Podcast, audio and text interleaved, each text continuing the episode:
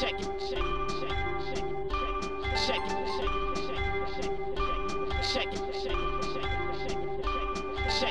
Zapraszamy na kolejny odcinek podcastu Codrive.pl, a w nim o talentach szpiegowskich Louisa Hamiltona. Co kierowca może podejrzeć u konkurencji? Jakim kierowcą jest George Russell? Czy może być już spokojny o swoją przyszłość? Ralf Schumacher ostro o Sebastianie Vettelu. Czy kierowca Astona Martina popadł w wyścigową depresję? Po co w Formule 1 jest Haas? Ginter Steiner ma powody do zmartwień? Jak poradzi sobie z Nikitą i Mikiem? A na koniec słów kilka o popularności Yukiego Tsunody. Wszyscy już z niecierpliwością czekamy na rozpoczęcie kolejnego Grand Prix, ale to jeszcze za dwa tygodnie, tak? Za półtora tygodnia już w zasadzie. Ja się Kolejniczak, Aldona Marciniak, Cezary Gutowski. Witamy się z wami w trzecim odcinku drugiego sezonu Codrive.pl i zacząłbym od tego, że wczoraj Formuła 1 na swoim oficjalnym Instagramie wrzuciło wspomnienie o Robercie Kubicy, który zdobył pole position i z tego co wiem, byłeś tam Cezary na miejscu. Byłem tam na miejscu, tak, byłem też tego dnia, kiedy zdobył pole position. Pamiętam e, jakby te podniosłość chwili, te celebracje, potem jak już się odbyły wszystkie konferencje, oczywiście Robert wysiadł z samochodu, wszystkie wywiady prasowe, jak e, poszedł do e, tej siedziby jakby wewnątrzpadokowej BMW Zauber i to pamiątkowe zdjęcie, gdzie był, gdzie przyszedł oczywiście Mario Tyson i przyszedł Willy Ramf i tam nawet chyba mi jakiś okazjonalny pucharek w, w ogóle dostali mm, przy tej okazji. E, Bernie przyszedł Eccleston pogratulować Robertowi i pamiętam też po dziś dzień te zastrzeżenia Roberta e, w stylu, że to nie było idealne okrążenie e, i też rozmowę z Robertem, który podkreślał nawet lata później, żeśmy o tym rozmawiali, że i to zupełnie tak przy okazyjnego tematu, jak, jak przytoczył właśnie to w ramach przykładu, że y, jak to ludzie nie pamiętają, co się działo na to, że w, w danym momencie czy danego dnia, to przypomniał, że przecież owszem, on zdobył to pole position, ale to w dużej mierze dzięki temu, że Massa zepsuł okrążenie w Ferrari. Hmm. No, więc tak to mi coś wyglądało. Natomiast to był to taki dzień fajny i ważny. Yy, Robert zdobył coś, czego nie udało się zdobyć w Australii wtedy, to też pamiętam bardzo dobrze, bo yy, no też byłem na Grand Prix Australii, jak były te pierwsze kwalifikacje i oni, no, początek testów mieli fatalny w 2008 roku, potem jeździli już do końca przygotowań no, z jakąś dużą ilością paliwa na pokładzie, jak odsączyli paliwo z samochodu i wyjechali na treningi w Australii, okazało się, że auto naprawdę jedzie, a potem jeszcze jak wyjechali w kwalifikacje, to się okazało, że w zasadzie w rękach Roberta można tym e, powalczyć o pole position. I jest ten słynny moment, kiedy Robert wyjechał zbyt szeroko z jednego z zakrętów i nie zdjął nogi z gazu, e, no ale tam stracił te e, tam koło dwóch dziesiątych sekundy, trochę ponad, czyli w zasadzie to pole position. Pamiętam dobrze, bo tam wejście do sali konferencyjnej w Australii, w, w, tam w biurze prasowym w Melbourne jest, prze, przechodzi w, po części przez biuro prasowe. Czyli Robert idąc na, na salę konferencyjną przychodził obok mnie z, z tym, żeby mu pogratulować, to widziałem, że miał taką skwaszoną minę i chyba nawet jakieś sierczyste słowa użył, hmm. że coś mu tam nie, nie, ten, nie pokleiło. Natomiast potem gadałem z Mario Tysonem i on super entuzjazm, szef wtedy byłem w na, na tamten moment, super entuzjazm i mówi, że Robert, że wyjechał za szeroko, był poza torem na trawie i nie zdjął nogi z gazu. Mówi, to było coś. E, no ale nie było tego po position, no i potem tak kilka tygodni później e, udało się. To ja tylko dodam, że dzień później padł rekord oglądalności Formuły 1 w Polsce. 4 miliony 100 tysięcy widzów zasiadło przed telewizorem, żeby oglądać w niedzielę ten wyścig, do którego Polak po raz pierwszy y, startował z pole position.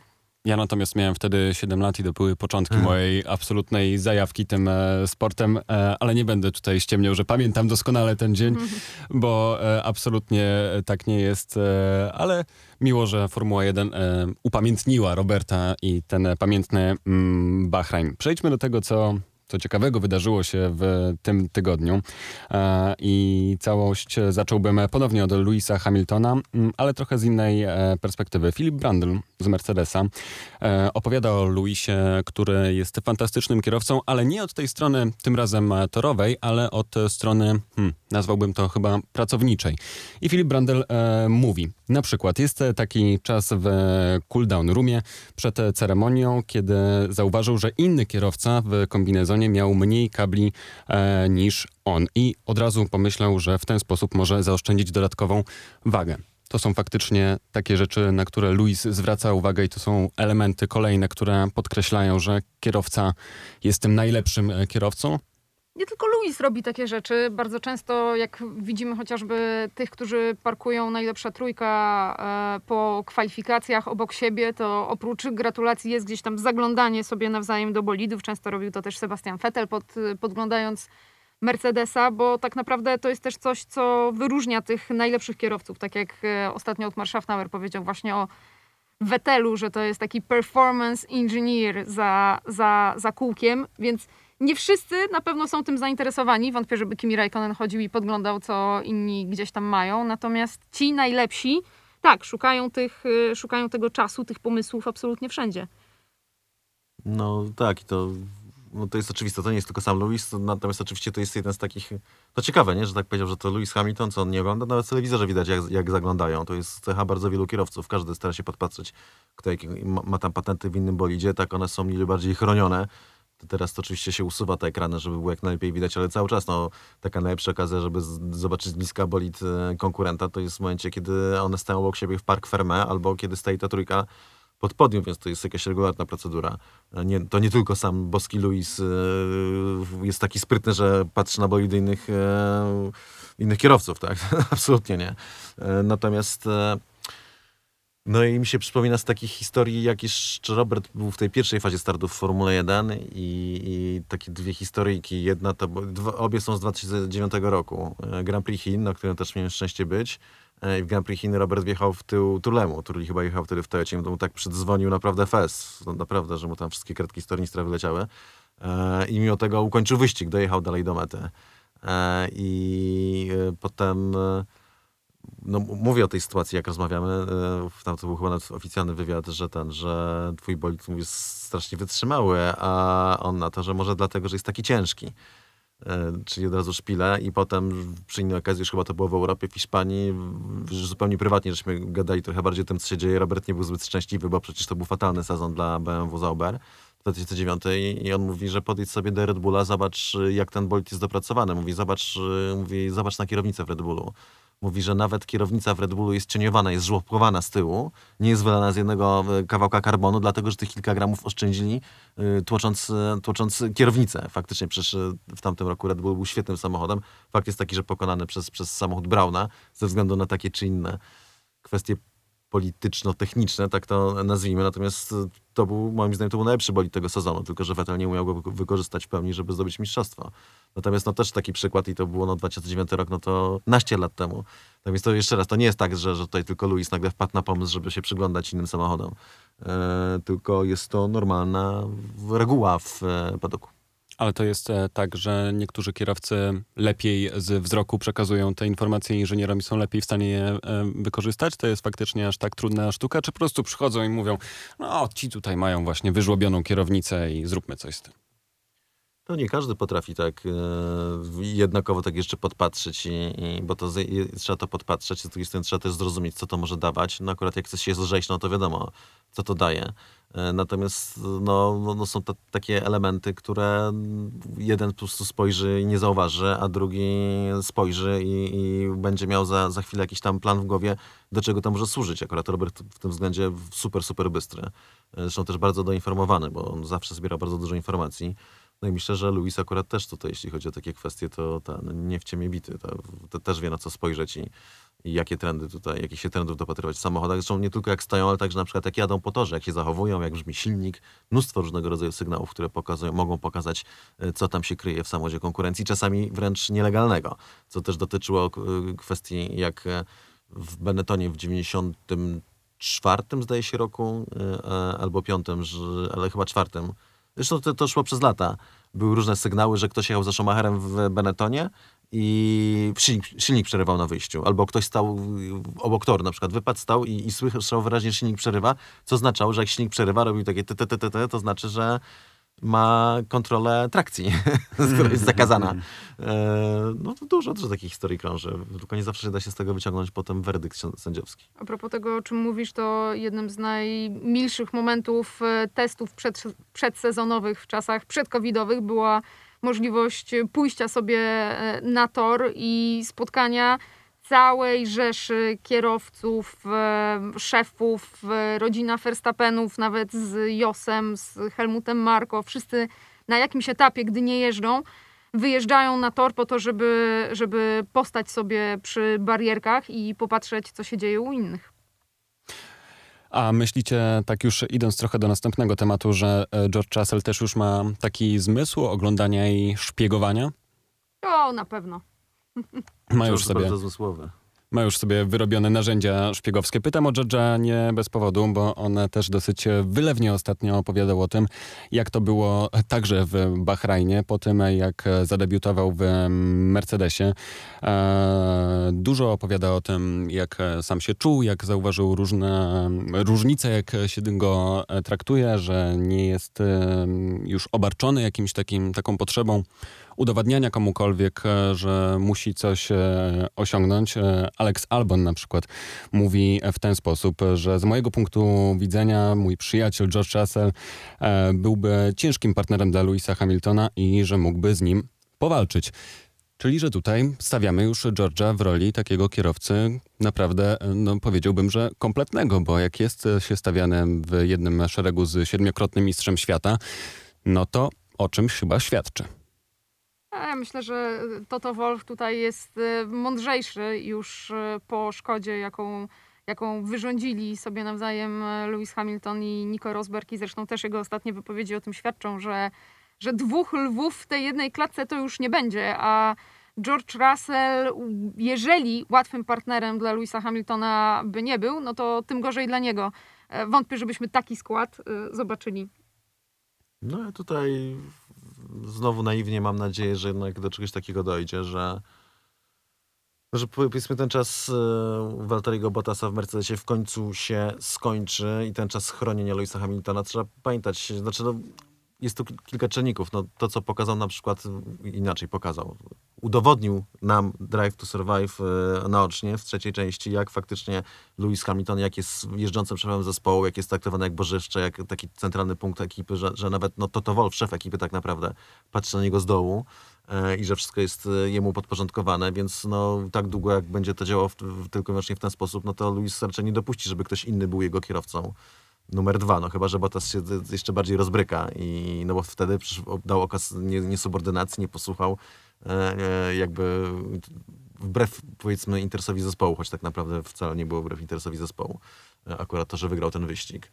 Natomiast co do zasady jest po prostu wymarzonym kierowcą numer dwa dla Luisa. Natomiast George takim kierowcą nie będzie, na pewno.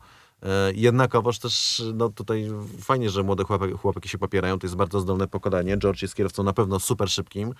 E, kompletnym jestem przekonany, że jeszcze nie, tego nie pokazał na pewno. No, wręcz przeciwnie, to co pokazywał na torach, to właśnie ilekroć nam się dało, dało wypatrzeć, to to, że nie jest kierowcą kompletnym, że ma pewne, że popełnia, pewnie, popełnia pewne błędy, które e, musi wyeliminować. Natomiast Lewis Hamilton w jego wieku, że tak, że tak to ujmę, nie był lepszy, wręcz przeciwnie, miał tych przygód jeszcze więcej, więc to zupełnie e, George'a nie skreśla. Natomiast no tutaj fajnie, że chłopaki się popierają, tam wszyscy Aleksa tutaj, że o, Aleks taki biedny, taki super się z nami ścigał tutaj biedny, a to, że no co to Drząwicz pojechał sezon, po którym nie powinien mieć już miejsca w Formule 1, bo nie powinien, bez względu na okoliczności, w skrócie, no to, to się jakby o tym zapomina i zapomina się o tym, że Grand Prix Turcji, czyli wyścig bardzo, bardzo trudny y, w nietypowych warunkach, że Grand Prix Turcji wygrał Lewis Hamilton, startujący trochę bardziej z tyłu jednak i który sam wyjechał dwa razy poza tor, ale jednak to on dojechał do mety na pierwszej pozycji. I trochę zapominamy w tym momencie, że Grand Prix Bahrajnu Mm, wygrał też Lewis Hamilton, który na pewno nie miał najszybszego bolidu. Co prawda wyjechał 29 razy poza tor po drodze, natomiast no, wykorzystał powiedzmy ten kruczek, czy swój przywilej mistrzowski, e, czy swój przywilej Lewisa Hamiltona w Formule 1. E, no, Sera Lewisa Hamiltona. Tak, teraz to już pana, tak, pana Sera, żeby, żeby ten wyścig wygrał, ale wygrał wyścig, którego nie powinien. To czy George jest aż tak dobry, czy tak, jeżeli Lewis jest w stanie pokonać Maxa Verstappena w takich sytuacjach, nawet w szybszym samochodzie, tak jak miało to miejsce w Bahrajnie, to też, też Mercedes pokonał Red Bulla w dużej mierze, no ale jak dochodzimy do, do, takich momentów, to ja się tak zastanawiam, czy yy, tak, na ile jest w stanie jednak rzucić taki George Russell rękawicę tak kompletnemu kierowcy i doświadczonemu jak Louis. Dwie dygresje a propos tego, co powiedziałeś. Pierwsza dotycząca tego stylu, w jakim Mercedes pokonał Red Bulla. Helmut Marko, gadatliwy jak zawsze, bardzo go za to lubię, zdradził, że te problemy z dyferencjałem, o których, o których była mowa na początku wyścigu kosztowały w pierwszym sektorze nawet 30 sekundy. e, Maxa Verstappena. I to było kluczowe dla tej strategii Mercedesa, która dzięki temu mogła być skuteczna, dzięki temu to podcięcie mogło być skuteczne, bo Verstappen nie był w stanie uciec. Lewisowi Hamiltonowi, więc e, dużo tutaj problemów było w Red Bullu. W Bahrajnie zobaczymy, co mm, będzie dalej. Natomiast e, druga dygresja, skoro jesteśmy przy Drive to Survive, wywołałeś, jesteśmy tutaj w takim specyficznym gronie, ponieważ dwie osoby z naszej trójki znają, obejrzały cały trzeci sezon. Ja nie oglądałam, więc e, nie chcę, żebyśmy tutaj, żebyście mi recenzowali, ani naszym słuchaczom, bo to już zrobiliście na swoich YouTubach, ale proponuję taką perspektywę. Jasiek, jako osoba mniej obeznana z y, padokiem, jakbyś powiedział, co zrobiło na tobie największe wrażenie? Jaka historia, jaka scena? A Cezary, ty jako osoba bardziej obeznana z padokiem, powiedz, czy to jest prawda, czy fałsz? Ile tam hmm. jest y, pra prawdziwej Formuły 1, a ile kreacji tego, co sobie wymyślili panowie z Netflixa? Hmm, to tutaj e, ostrzeżenie dla wszystkich, że będą e, spoilery, więc e, jeżeli ktoś jeszcze nie oglądał, to niech zatka uszy albo odwinie sobie kilka e, sekund do przodu. A co powiesz, to był mordercą? Lewis Hamilton. Tfu, tfu. Hmm. nie, ale e, tak e, prawdę mówiąc, z trzeciego sezonu e, najciekawszy moment e, chyba ciężko byłoby mi wybrać, ale faktycznie dwa odcinki bardzo mi się podobały. Pierwszy, ten covidowy, gdzie była pokazane, jak, e, jakie było zamieszanie w Australii, faktycznie jaki był popłoch przy tym wszystkim. A drugi z kolei zaplecze McLarena i trochę taka podkręcona ta rywalizacja między Saincem a Lando, chociaż kto wie, może faktycznie gdzieś tam e, za zamkniętymi drzwiami mieli na pieńku, ale faktycznie te dwie sytuacje w trzecim sezonie najbardziej mnie przyciągnęły, bo było pokazane tak samo jak w pierwszych dwóch sezonach, najwięcej tego backgroundu i najwięcej właśnie chodzenia po padoku, pokazania tego, e, tego czego nie widać w transmisji, właśnie to, co się dzieje za kamerą, a nie to, co wszyscy widzimy. Jeśli chodzi o sytuacje takie, które faktycznie nie mają miejsca, to jest to podkręcanie rywalizacji wewnątrz McLarena, tak, że tutaj dwaj arcyrywale niemalże, tak, Sainz e, i Norris, natomiast trzeba powiedzieć, że film e, Wyścig, tak, czyli film biograficzny o Nikim Laudzie, mm, jego walce de facto o sezonie walki z Jamesem Huntem, no to tam jest bardzo mocno podkręcone, to oni się przyjaźnili generalnie, to wcale nie było tak, jak było w filmie pokazane. Owszem, bywały napięcia między nimi, ale co do zasady byli naprawdę bardzo dobrymi kumplami. E, więc no, jest takie pojęcie tej prawdy czasu, prawdy, prawdy ekranu. Natomiast cały czas ostatecznie e, to, co jest największą wartością tego serialu, to są te sytuacje prawdziwe w sensie e, teksty czasami puszczane, typu no, super fajny moment, kiedy jest Grand Prix Rosji i Hamilton dostaje zanim dostaje karę jeszcze, że wyjeżdża sobie spróbować starty w miejscu absolutnie nie do pomyślenia że a potem był bronione, że nie, jak to, że to przecież to nie było niebezpieczeństwo, to było bardzo niebezpieczne miejsce. I potem przed startem rozmawiał i jest wyłapiane przez radio chyba, nie wiem, czy przez y, mikrofon taki de, dalekozasięgowy, powiedzmy, y, Netflixa, kiedy Helmut Marko mówi, że ten, że popełnił błąd i że jemu się wydaje, że wszystko mu wolno, nie? W sensie, że i to jest, no, to jest opinia, którą ja wtedy wyraziłem zresztą, y, ale to, to prawda, takie rzeczy wyłapane i jakieś mimika gesty, pauzy robione w pewnych sytuacjach. No inna taka bezcenna, jak jest odprawa e, w Ferrari e, przed tym weekendem ich tysięcznym na Mugello, kiedy Sebastian Vettel ogłosił tuż przed tym weekendem, przed, przed celebracjami w ogóle tysięcznego startu Ferrari w Formule 1, że przychodzi do Stana Martina. Ewidentnie jakby w bardzo złym momencie, jeśli chodzi o komunikację Ferrari i potem mają naradę taką PR-ową, gdzie są trzymani twardą ręką przez Sylwię Hofer, co też bardzo fajnie widać i Sylwia mówi, że e, no to w takim razie ustalamy, że e, oficjalnym powodem tego, że Sebastian Vettel ogłosił w tym momencie, że będzie jeździł w Astana Martynie, było to, że Sergio Perez wcześniej zaraz ogłosił, że nie będzie jeździł w Astonie Martinie. I Vettel mówi, no bo tak było. I w tym momencie takie spojrzenie Leclerca na niego, to tak wszystko, mówią wszystko, nie? W sensie takie, że już naprawdę, komedia, nie? Komedia. Tak więc y, bardzo super jest pokazane w, na, na, na Netflixie te rzeczy, których na przykład kamery Sky'a nie wyłapują, bo są inaczej ustawione, bo inaczej przekazują przekaz. Taki właśnie paradokumentalny, gdzieś tam z boku czasami jakiś długi strzał, Yy, ale widać, nie? W sensie widać gesty, yy, widać miny, tak, widać ruchy, słychać pauzy. E, I to, to bardzo, dużo, bardzo dużo wyjaśnia, bardzo dużo pokazuje jakby tych pozawerbalnego przekazu, jak to wszystko funkcjonuje. To chyba byłoby na tyle, jeżeli chodzi o serial Netflixa, ale tak koniec końców wydaje mi się, że warto obejrzeć, jeżeli ktoś się, się jara Formułą 1, to zasadniczo jest to dobry serial, żeby, żeby spędzić kilka dni z nim. Warto dać mu szansę, powiedzmy tak to ujmijmy, bo różne osoby widzą różne rzeczy w tym, w tym serialu. Pierwsze epizody mnie jakoś nie poruszyły, szczególnie pierwszy był być może nawet lekko rozczarowujący, ale to też być może dlatego, że to jest trzecia seria, tak? A, a sądzę, że jak się tak ogląda ciurkiem od pierwszej, to wtedy no, człowiek wchodzi, jak jest w rytmie tego serialu, to może inaczej na to patrzy.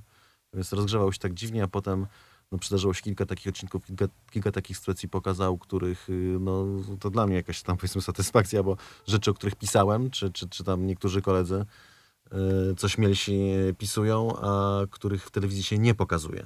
I nagle kamery pokazują właśnie to, to czego kamery Skaja na przykład. Nie pokazały. Tak, to, to zapominają. A pierwszy, drugi sezon oglądaliście? Nie. Oglądaliście. To w takim razie wszystkim polecam obejrzeć nie tylko trzeci sezon, ale też pierwszy i drugi, bo faktycznie moim zdaniem to wtedy pełniejszy obraz jest tego całego mm, widowiska. Mówiliśmy o e, George'u, mówiliśmy o Luisie, to pomówmy o Sebastianie Vettelu, o którym zresztą piękny wpis prima aprilisowy Cezary. Muszę przyznać, że e, wkręciłem się bardzo, e, znaczy wkręciłem. Bardzo miło mi się to czytało. Prawdopodobna bardzo historia. Co to było? Dziękuję. A, Opowiedz Cezary, to może ci, którzy nie doczytali, to poznają tą historię. Uknąłem, uknąłem historię, w której na początku uderzam się w pierś, że tutaj postąpiłem nie fair wobec Seba, bo napisałem, że Petelszczyzna po jego wypadku z okonem, jak wjechał mu w tył e, i że spotkałem na mieście w Manamie wieczorem e, kolegę z Ferrari, który był mechanikiem Seba i ma z nim dobry kontakt.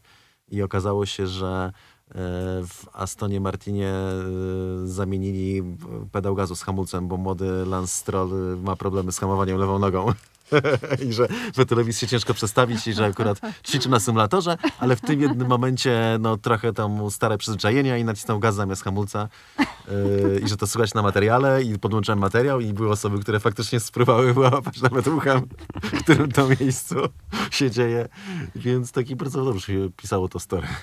Ale e, powiem ci, że w takim razie jesteście bardzo blisko z Ralfem Schumacherem, bo e, on mówi tak, e, jęczenie musi się skończyć na temat tego, że on nie czuje samochodu. E, więc faktycznie może, wiesz, to nie był prima aprilis i może coś z tym e, wyczuciem, nie no, bądźmy poważni. Co Może jest- to Ralfa Schumachera spotkałeś w Manamie. Może, może Ralf jest dos- doświadczony z jakąś podmianą pedałów. Nie no, ale... mechanikiem. Może, e, może podmienił w ogóle Sebastianowi i teraz się naśmiewa. Jeszcze e, powinien ci podciąć e, hasło Wetelszczyzna. Słuchajcie, no trudne czasy przed y, Sebastianem Fetelem. Y, Teraz wyścigi próby na pewno. Mnóstwo dobrych doradców y, w padoku, bo przecież opinię o Fetelu to nie tylko Ralf Schumacher. Doktor Marko ostatnio powiedział, że on był tym, który radził mu, żeby poszedł na urlop na, na rok i potem się zastanowił, co, co chce robić. E, I szkoda, że tego nie zrobił tak, na, tak naprawdę, że nie odszedł na ten rok z y, Formuły 1, więc wszyscy się zastanawiają i pochylają nad tym, nad tym Vettelem, podczas gdy tak naprawdę to on musi pochylić się nad sobą sam, bo tak jak e, mówiliśmy, zaczął od dwóch dużych błędów w dwóch pierwszych ważnych sesjach, a wymówka, bo tak to już należy traktować, dotycząca zmiany zespołu, zmiany samochodu, oczywiście to działa, ale e, nie jest jedynym kierowcą w tej sytuacji w tym sezonie, a inni pokazują, że się da. To co w takim razie z Sebastianem? Jak skończy swój e, żywot? Bo tutaj e, wydaje mi się, że ten rok może być e, takim, taką gilotyną dla kilku kierowców, bo nie wiadomo co dalej z kierowcami Mercedesa, kto się ostanie, czy może obydwaj się ostaną i George będzie skazany na dalszą swoją tułaczkę i niedocenianie. Sebastian też jest na e, dobrej drodze do tego, żeby został e, ścięty. No myślę, że Sebastianowi trzeba dać jeszcze jednak trochę czasu, żeby w tym sezonie pojeździł. No, no tam jest, no co to dużo mówić, notowania są słabe.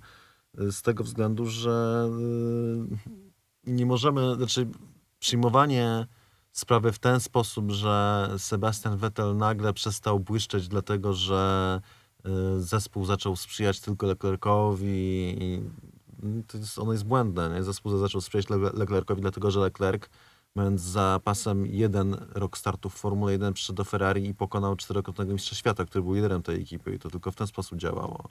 Więc y, to ja nie wierzę w takie teorie, że nagle on tutaj odżyje, bo zmienia zespół, zmienia środowisko, że nagle się stanie starym Vettelem, bo to nie będzie stary Vettel, bo to jest ten sam Vettel ciągle, o czym żeśmy rozmawiali. I teraz pytanie, czy tamten stary Vettel, który no, będzie miał auto, które lepiej pozna, bo on potrzebuje więcej czasu niż inni wielokrotni mistrzowie świata, żeby poznać auto, y, czy on w zespole, którego no, obiecał, że go obejmie opieką, że będą go przytulać, tak, tak takie padały słowa. Obejmiemy ramieniem tego, na rękach nosić go będą. Czy w momencie, kiedy się objeździ z tym autem i ciągle będzie noszony na rękach, pytanie brzmi, czy on będzie w stanie pokonać yy, Lansa Strolla. I to nawet wyjmując poza nawias fakt, że Lance Stroll jest synem właściciela bo y, tu jestem przekonany, że Lorenz Stroll nie będzie chciał specjalnie usadzić Sebastiana Vettela, ale to jest bezwzględny człowiek, bezwzględny biznesmen po prostu. Y, i to widać, że to jest pirania. I to widać, pasuje do klubu piranii, jak to nazwano w książce, chyba Eddie Jordan nazwał y, klub piranii swoją książkę, jeśli chodzi o, o Formułę 1 w momencie, kiedy wyczuje krew, tak, ofiary, kiedy zobaczy, że jednak ten Seb to owszem marketingowo to mu pasuje, bo to były kierowca Ferrari, on tu buduje Stana Martina i że to czterokrotny mistrz świata, to tutaj nie nauczy zespół myśleć jak mistrzowie, ale zobaczy, że Seb tak naprawdę, że król jest nagim, w skrócie, że jednak wcale nie jest tak dobry, to nie będzie go nosił na rękach, tylko w tym momencie odwróci jakby ten trend i postanowi, moim jestem przekonany, wykorzystać Wetela do jedynej rzeczy, do której będzie się wtedy nadawał, czyli do pokazania, że jego syn jest lepszy od czterokrotnego mistrza świata. Więc tylko tu najpierw Sep musi po prostu dać mu do tego pola manewru, ale mi się wydaje, że to bardzo krótki będzie ten timeline, nie? że dwa, trzy wyścigi jeszcze niech coś tam smaści po, e, po marudzi i będzie koniec. I będzie miał z głowy resztę sezonu i moim zdaniem koniec kariery w Formule 1. A propos tego, co mówisz, jedna rzecz mnie uderzyła w komentarzach po wyścigu, gdy Otmar Schaffnauer mówił, że e, no, owszem, tutaj kwalifikacje, owszem, wjechał, ale jeśli chodzi o tempo wyścigowe, to Sebastian był w bardzo dobrej pozycji, bo widać było, że nie odstaje od y, Lansa bardzo. Czyli, czyli z tego lidera, z tego człowieka, który ma pociągnąć Astona Martina, nagle jesteśmy zadowoleni z tego, poprzeczka się obniża, obniża, obniża, jesteśmy zadowoleni z tego, że nie jest gorzej od Lensa. Tak? Tak się zmieniały priorytety. No to taka wypowiedź dla mnie bardzo, bardzo znamienna. Słuchajcie, może e, Sebastian już jest na etapie, w którym wpada w jakąś nową odmianę depresji, depresja kierowcy wyścigowego. Bo w zasadzie w Ferrari już mu tyle nie szło, teraz w Astonie jest wcale nie lepiej. No to jak chłop w ogóle ma się trzymać na nogach przez tyle czasu? No, tak, już nie bądźmy dla niego tacy okrutni. No, po takim czasie to faktycznie można już tylko sobie strzelić w głowę i z Formuły 1 się wycofać zawsze jest to kwestia taka sporna, bardzo dyskusyjna, tak? Bo nie można mieć pretensji do kierowcy o to, że on wierzy w siebie bardzo, szczególnie w oparciu na karierze Wettela. Vettel miał generalnie karierę juniorską bardzo udaną. Mówiąc w skrócie, inna sprawa, że zawsze, że był niesiony w tej karierze, zawsze miał plecy, tak jak i Lewis Hamilton w swojej karierze juniorskiej, że no, no miał po prostu startował w najlepszych ekipach, no ale też miał prędkość, tak? To nie, nie, tylko się brało z tego, że był niesiony tam na rękach, czy miał dużo szczęścia, miał ogromne szczęście w życiu, yy, w karierze wyścigowej, ale też no, to było połączenie jego takich umiejętności kierowcy bardzo wysokich, fenomenalnych umiejętności interpersonalnych, którego bardzo daleko zaniosły, pracowitości właśnie takiego szczęścia z trafaniem yy, w ekipę. Natomiast no kiedyś no, takie szczęście, wydaje mi się, musiało się skończyć i nagle poznajemy Sebastiana Vettela w sytuacji, w której nie jest już pupilkiem zespołu. Sebastiana Vettela takiego, w którym te stosunki interpersonalne przestają działać, dlatego że no, jak jesteś Ferrari, to nie wystarczy, że będziesz wysyłał osobiste listy yy, pracownikom z podziękowaniami, tak, i im śpiewał piosenki po włosku przez radio, tylko wynik musi być na koniec, tak? Musisz pokazać, że jesteś tym Ferrari, dlatego że jesteś najlepszym kierowcą świata albo jednym z. I to jest coś, czego Sebastian nigdy nie pokazał. Były takie iluzję w momencie, kiedy niby, że walczył z, Lewisem Hamiltonem, tam do połowy sezonu, a potem się wszystko sypało jak domek z kart. Wydaje mi się też, że w dużej mierze przez kombinację Mercedesa, który ukrywał tro, trochę swój potencjał, e, a po, po, to, żeby jakby nie narazić się już teraz sędziom, żeby po to, żeby dopiero teraz Toto Wolf mógł mówić, że są stronnicze decyzje podejmowane przeciwko Mercedesowi, to właśnie jakby chowając to tempo tego się uniknąć, mówiąc w skrócie. E, no, natomiast to wtedy jeszcze się mogło wydawać, jeszcze jak Raikkonen był w tym drugim Ferrari, że tutaj Sebastian Vettel jest ciągle tym, prawda, wielkim kierowcą, bo tu Kimi Raikkonen był mistrz świata, taki lubiany i był faktycznie od Vettela w przekroju słabszy. No ale no, ta bajka się skończyła nagle nadszedł moment, kiedy, kiedy przyszedł do Ferrari Leclerc i wszystko zmienił, nie? Doszło do weryfikacji, nie? Przepraszam, bo tutaj Aldona mi zwraca uwagę, że tak się nieładnie nazywam.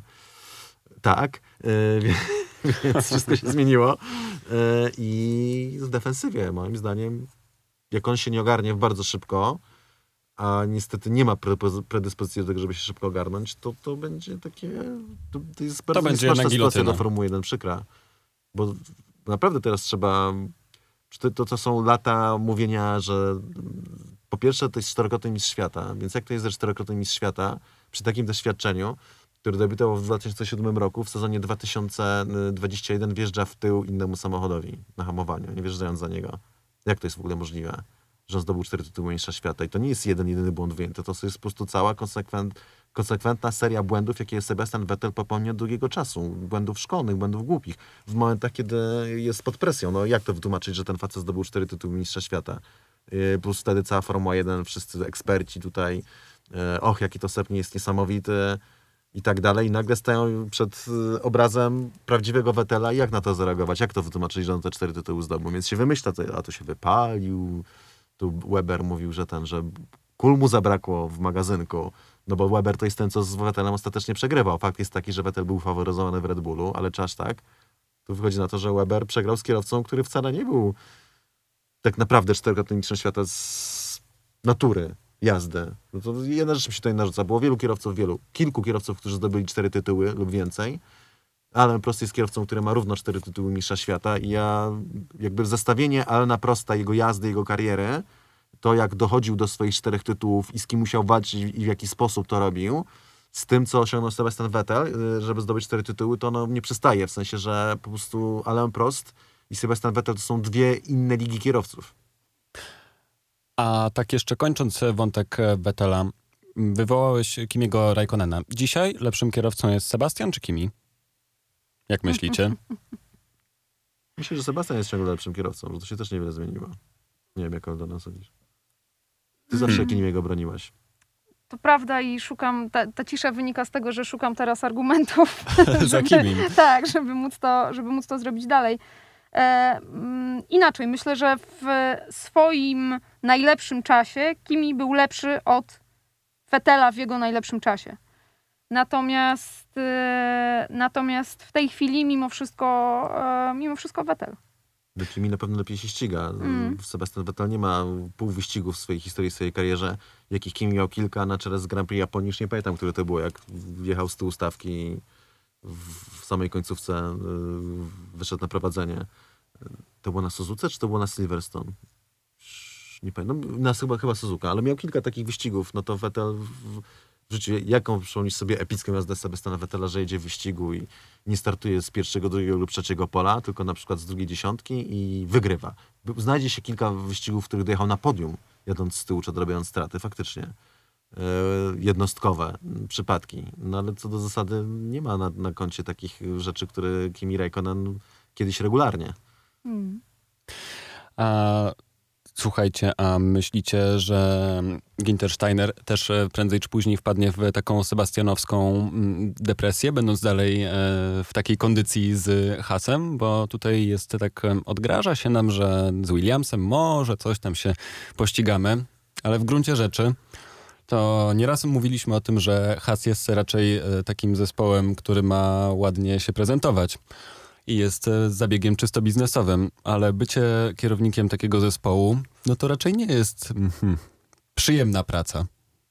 Czy jest? Może ja się mylę, nie byłem w padoku, to, to, to nie wiem. Nie oglądałeś Drive to Survive? Oni się świetnie bawią. A, to racja. Czyli, że depresja Ginterowi nie grozi raczej. Myślę, że Ginter wie na co się pisał, jest dorosłym facetem w jakim siedzi układzie biznesowym przede wszystkim, co jest bardzo ważne, i w jakim siedzi układzie politycznym. Jest szefem zespołu Formuły 1, więc has, nie has, też bym chętnie do CV wpisał. Coś takiego. Akurat hasa? Jeździ z Jakikolwiek. Williamsa, jak chcecie to Williamsa po prostu. nie no, chodzi o to po prostu, że to jest jednak, nie masz w kategoriach sportu motorowego wyższego stanowiska w zespole niż szef ekipy Formuły 1, choćby to była najgorsza Formuła 1.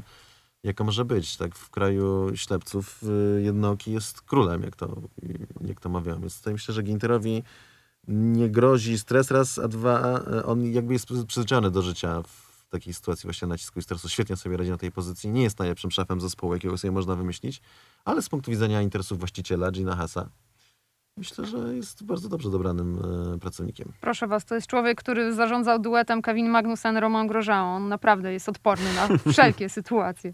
A który duet będzie bardziej hardcore, hardkorowy dla Gintera? Nikita Mik czy Kevin Roman? A są zupełnie inne. E, natomiast, e, natomiast problem w tej chwili polega na tym, że o ile w, do tej pory musiał um, Gintersteiner mieć na głowie tylko Romana Grożana i Kevina Magnusena, tak? E, teraz ma e, Nikitę Mazepina, Papę Mazepina, e, Mika Schumachera i całe niemieckie otoczenie mm, tak bardzo przeżywające powrót Mika Schumachera, nazwiska Schumachera do, do, do Formuły 1, więc e, w tej chwili kierowcy to jedno, ale ten naddatek, który się za nimi ciągnie, oj, to jest bardzo długi ogon. A jak wyobrażacie sobie Hasa w przyszłym roku? Coś tutaj się zmieni, bo to będzie w ogóle zespół, który nie chcę może użyć aż tak mocnego słowa, ale to zrobię, przystoi do Formuły 1, no bo, no bo po co są nam takie zespoły, które tylko się ciągną na końcu?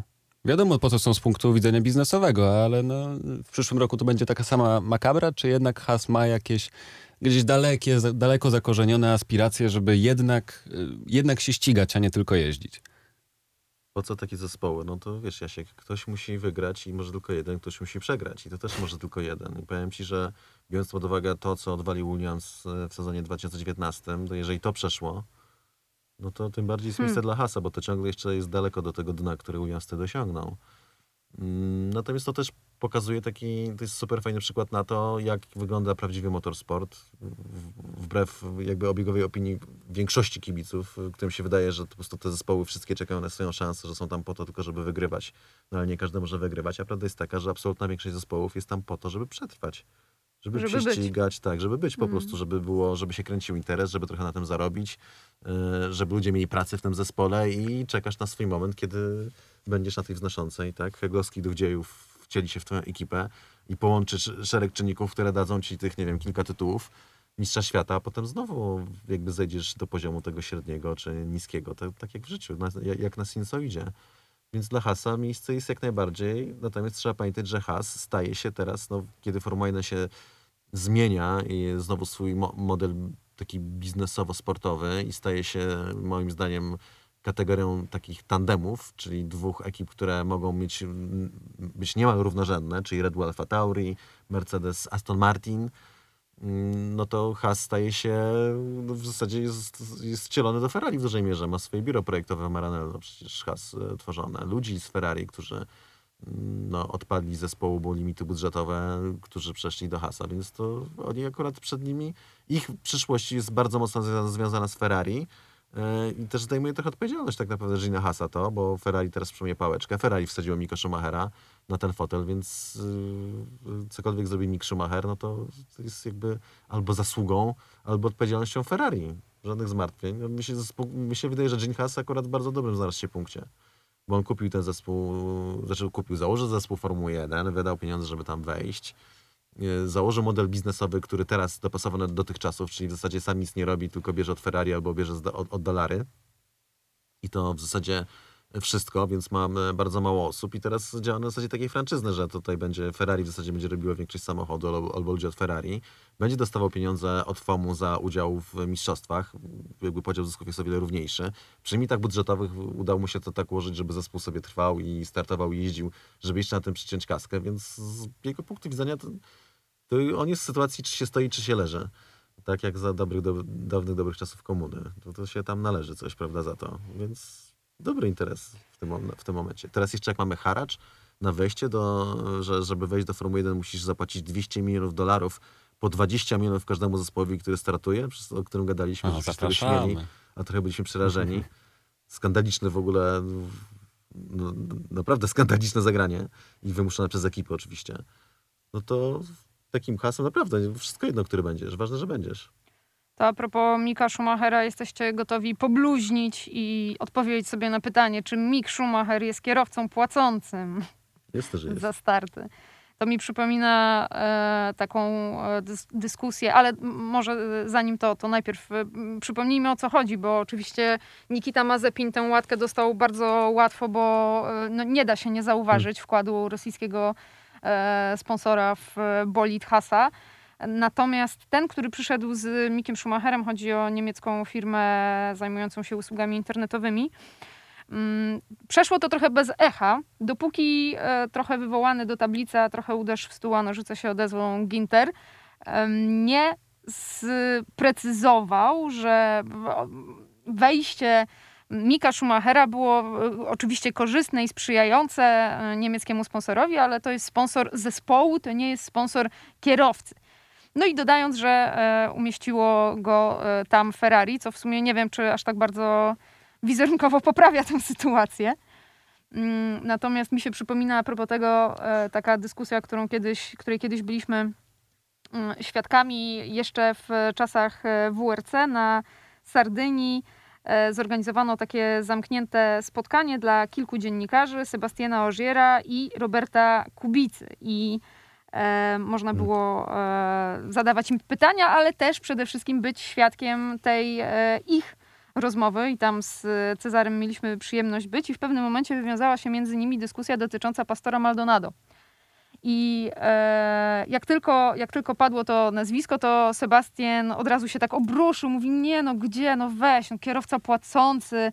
To trzeba jeszcze dodać, że dwie rzeczy. Jedna taka, że Sebastian Ożyje to w ogóle wielki fan wyścigów i on marzył o tym, żeby być kierowcą wyścigowym, ale z biednego domu nigdy nie miał szansy zostać kierowcą wyścigowym jeździć w go-kartach. A dwa, że kumpluje się z Ramanem Grożonem, który zdaje się na tym etapie startował z Maldonado w Lotusie, dobrze pamiętam? To było coś takiego. Więc miał od Grożona, Francuz z Francuzem miał opinię na temat Maldonado. Przepraszam, że ci przerwałem, ale to no tak, tak. ważny tak. kontekst. E, I Robert go wtedy, e, Robert go wtedy tak troszeczkę skontrował. Mówi, no ale poczekaj, to w końcu zwycięzca wyścigu. E, no i poza tym kierowca płacący, kierowca płacący. A e, jak za Alonso przychodził wielki sponsor, mowa o banku Santander, e, hiszpański sponsor do Ferrari, gdy Fernando był tam zatrudniony, to powiesz o Alonso, że jest kierowcą płacącym? No, nikt nie powie o Alonso, że jest kierowcą płacącym.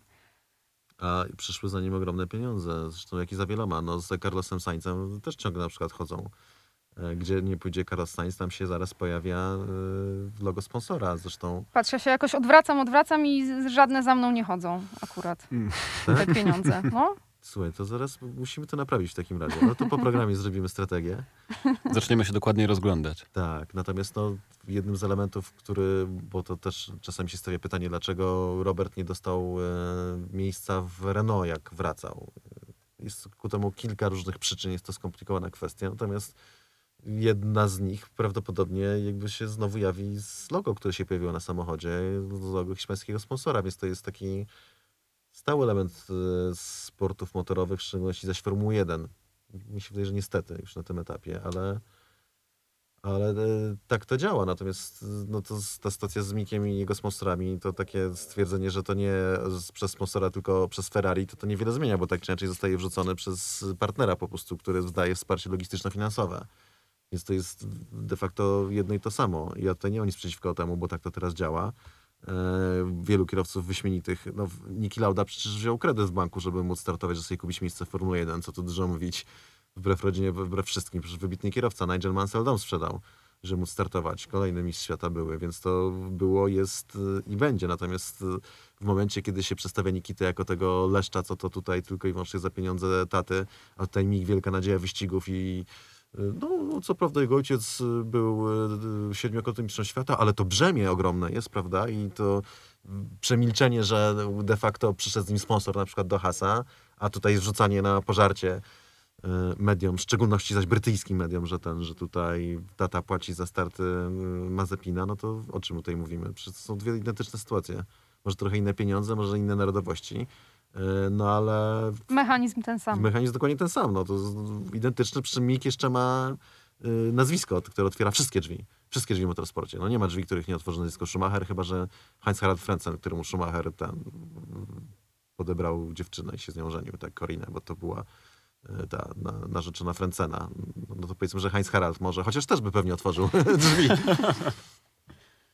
Ale to... Hmm W takim razie przydomek e, paydrivera jest ok, nie ok, czy zależy od kontekstu? Tak w skrócie, zbierając to wszystko do, do kupy. Zależy od tego, jaki jest driver, mówiąc w skrócie. Po prostu. Mniej ważne jest to, jaki jest powiedzmy ślad finansowy, który idzie obok niego, czy z nim. Eee, ważniejsze jest to, co osobą reprezentuje na torze i to jest decydujące zawsze i powinno być de decydujące. Po prostu ten, no, dlatego to, no, ja nie lubię generalnie przyklepienia łatek, takich z góry szczególnie. Lubię zobaczyć ludzi, miałem zawsze coś takiego, że jak mówili, że o, ten przyjdzie, będzie taki super Formuła 1, no to zawsze jednak stałem się, okej, okay, zaczekajmy, niech pokaże, co potrafi Formuła 1, tak? I wtedy będziemy rozmawiać, yy, czy jest taki dobry. No to tak samo też w drugą stronę, nie? czy ktoś jest taki słaby, ty, typu teraz Mazepin, no to ja chcę jednak jeszcze chwilę poczekać. Fakt jest taki, że ten pierwszy weekend to mu wyszedł przeciętnie, ale myślę, że mam jeszcze trochę wyścigów, żeby, żeby sobie... Najważniejsze, żeby się teraz po prostu nie nastawiać e, już od razu, nie lepiać tej etykiety i co się nie stanie, to nie podciągać pod tezę, że on na pewno jest bardzo słaby albo on na pewno jest super dobry. Po prostu. Po prostu. Słuchajcie, jeszcze na koniec dwa króciutkie tematy i musicie mi wyjaśnić, o co e, tutaj chodzi. Tydzień temu rozmawialiśmy o Yukim Tsunodzie i zgodnie potwierdziliśmy, że jesteśmy mile zaskoczeni e, Japończykiem i że dopóki nie zamieni się w kamikadze, to wszystko będzie w porządku. Ale dlaczego od... E, bo przed sezonem to rozumiałem. Ale teraz za bardzo e, tego nie kapuję. Dlaczego codziennie na social mediach i Formuły 1, i Red Bulla, i Alfa Tauri to akurat zrozumiałem, ale Yuki, co odpala Instagrama, jest wszędzie absolutnie jest forsowaną siłą i po prostu nie ma miejsca w tej chwili Formuły 1 w social mediach, gdzie nie ma Yukiego Tsunody. Przebija w tym Lando Norrisa, który jest wyjątkowo dobrym tematem na social media, bo cały czas tam e, również daje pole do, do udostępniania, ale Yuki, taki cichy chłopak, Słuchajcie, Yuki to jest kompletnie, to jest nowy rozdział, to jest, y, to jest wejście, jeszcze głębsze wejście do, do emocji e, milenialsów. Pierwszy milenials e, zresztą w Formule 1 i przede wszystkim to jest głębokie wejście do rynku japońskiego, który dla Formuły 1 jest ogromnie, ogromnie ważny i też to są tacy kibice, których y, żywiołowości chyba nawet nie da się, nie da się opisać. To, co tam się dzieje na, na, na, na wyścigach, zresztą to Cezary jest w stanie najlepiej stwierdzić. I to jest y, no, wielka nadzieja, wielka rzecz, e, japoński kierowca i on rzeczywiście ma, wygląda na to, papiery na to, żeby być e, najlepszym Japończykiem, jaki, jaki kiedykolwiek w Formule 1 był, więc y, ja się akurat temu entuzjazmowi nie dziwię. Jest to taki świeży powiew i to jest jeszcze raz bardzo ważne, że to jest kierowca japoński. Zobaczymy, jak tutaj poprowadzi, bo dużo jest w rękach Tsunody. Tak samo jak było w rękach Louisa Hamiltona. Natomiast nie, absolutnie niezaprzeczalnym, nie, nie da się zaprzeczyć temu, że jednym z elementów, które Louisowi Hamiltonowi bardzo pomogły w życiu, y, nie, wyjmując poza nawias jego wybitne umiejętności i prędkość, bo ona zawsze była od kartingu ale to nie wszystko, bo było wielu kierowców wybitnie zdolnych i szybkich i w nas bardzo wielu z nich nigdy nie poznaliśmy nawet my. Że jednym z elementów, które y, Luisowi bardzo pomogły i wejść do Formuły 1, osiągnąć sukces i do dzisiaj mu, mu, pomagają, to jest to, że jest po pierwsze Brytyjczykiem, a po drugie dlatego, że jest czarnoskórym Brytyjczykiem.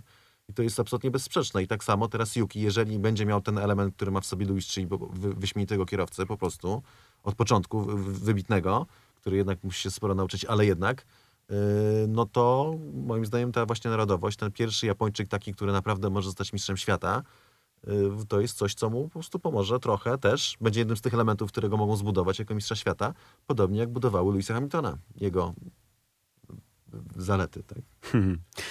To w dalszym ciągu z Jukim związana historia również social mediowa. Na pewno widzieliście to zdjęcie Jukiego przy McLarenie, gdy miał 7 lat. Czy tak, nie tak. widzieliście? Widzieliście. Ja jak wam się patrzy na tą nową rzeszę kierowców, którzy są młodzi i ścigają się z tymi starszymi kierowcami i no kurczę, wy byliście na tych wyścigach, przynajmniej na, na części, kiedy Yuki miał 7 lat i stał przy, przy bolidach. Mhm.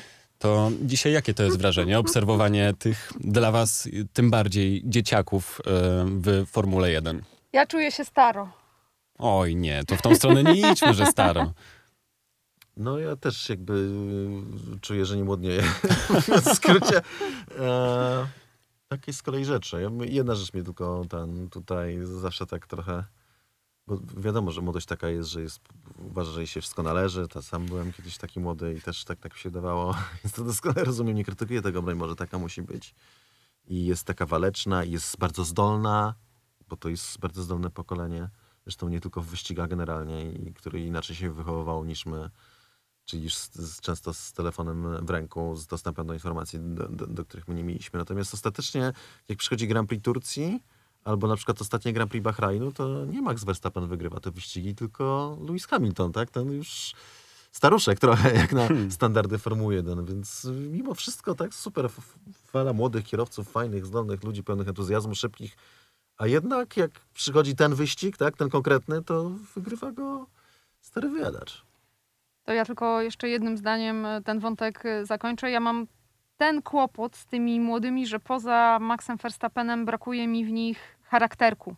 To znaczy, jeżeli myślę kierowca Formuły 1, to ja mam przed e, oczami jakiś zestaw cech, który ten kierowca ma mieć. Ten, który go stawia w tym jednym rzędzie z wielkimi tego sportu ludźmi, którzy, którzy tutaj się przez te 70 lat e, ścigali. I w tej młodej fali niewielu to ma. Jeszcze. Mam nadzieję, że jeszcze. Ale brakuje mi tego charakterku. A ja jestem ciekawy, czy na koniec tego sezonu, jak będziemy znowu się zastanawiali mm, i rozmawiali o najlepszych kierowcach, tak jak wymienialiśmy czterech najlepszych e, w zeszłym roku, to czy któryś z tych młodych dołączy do tej listy. Aldona Marciniak, Cezary Gutowski i Jasie Kolejniczak za dzisiaj bardzo dziękujemy.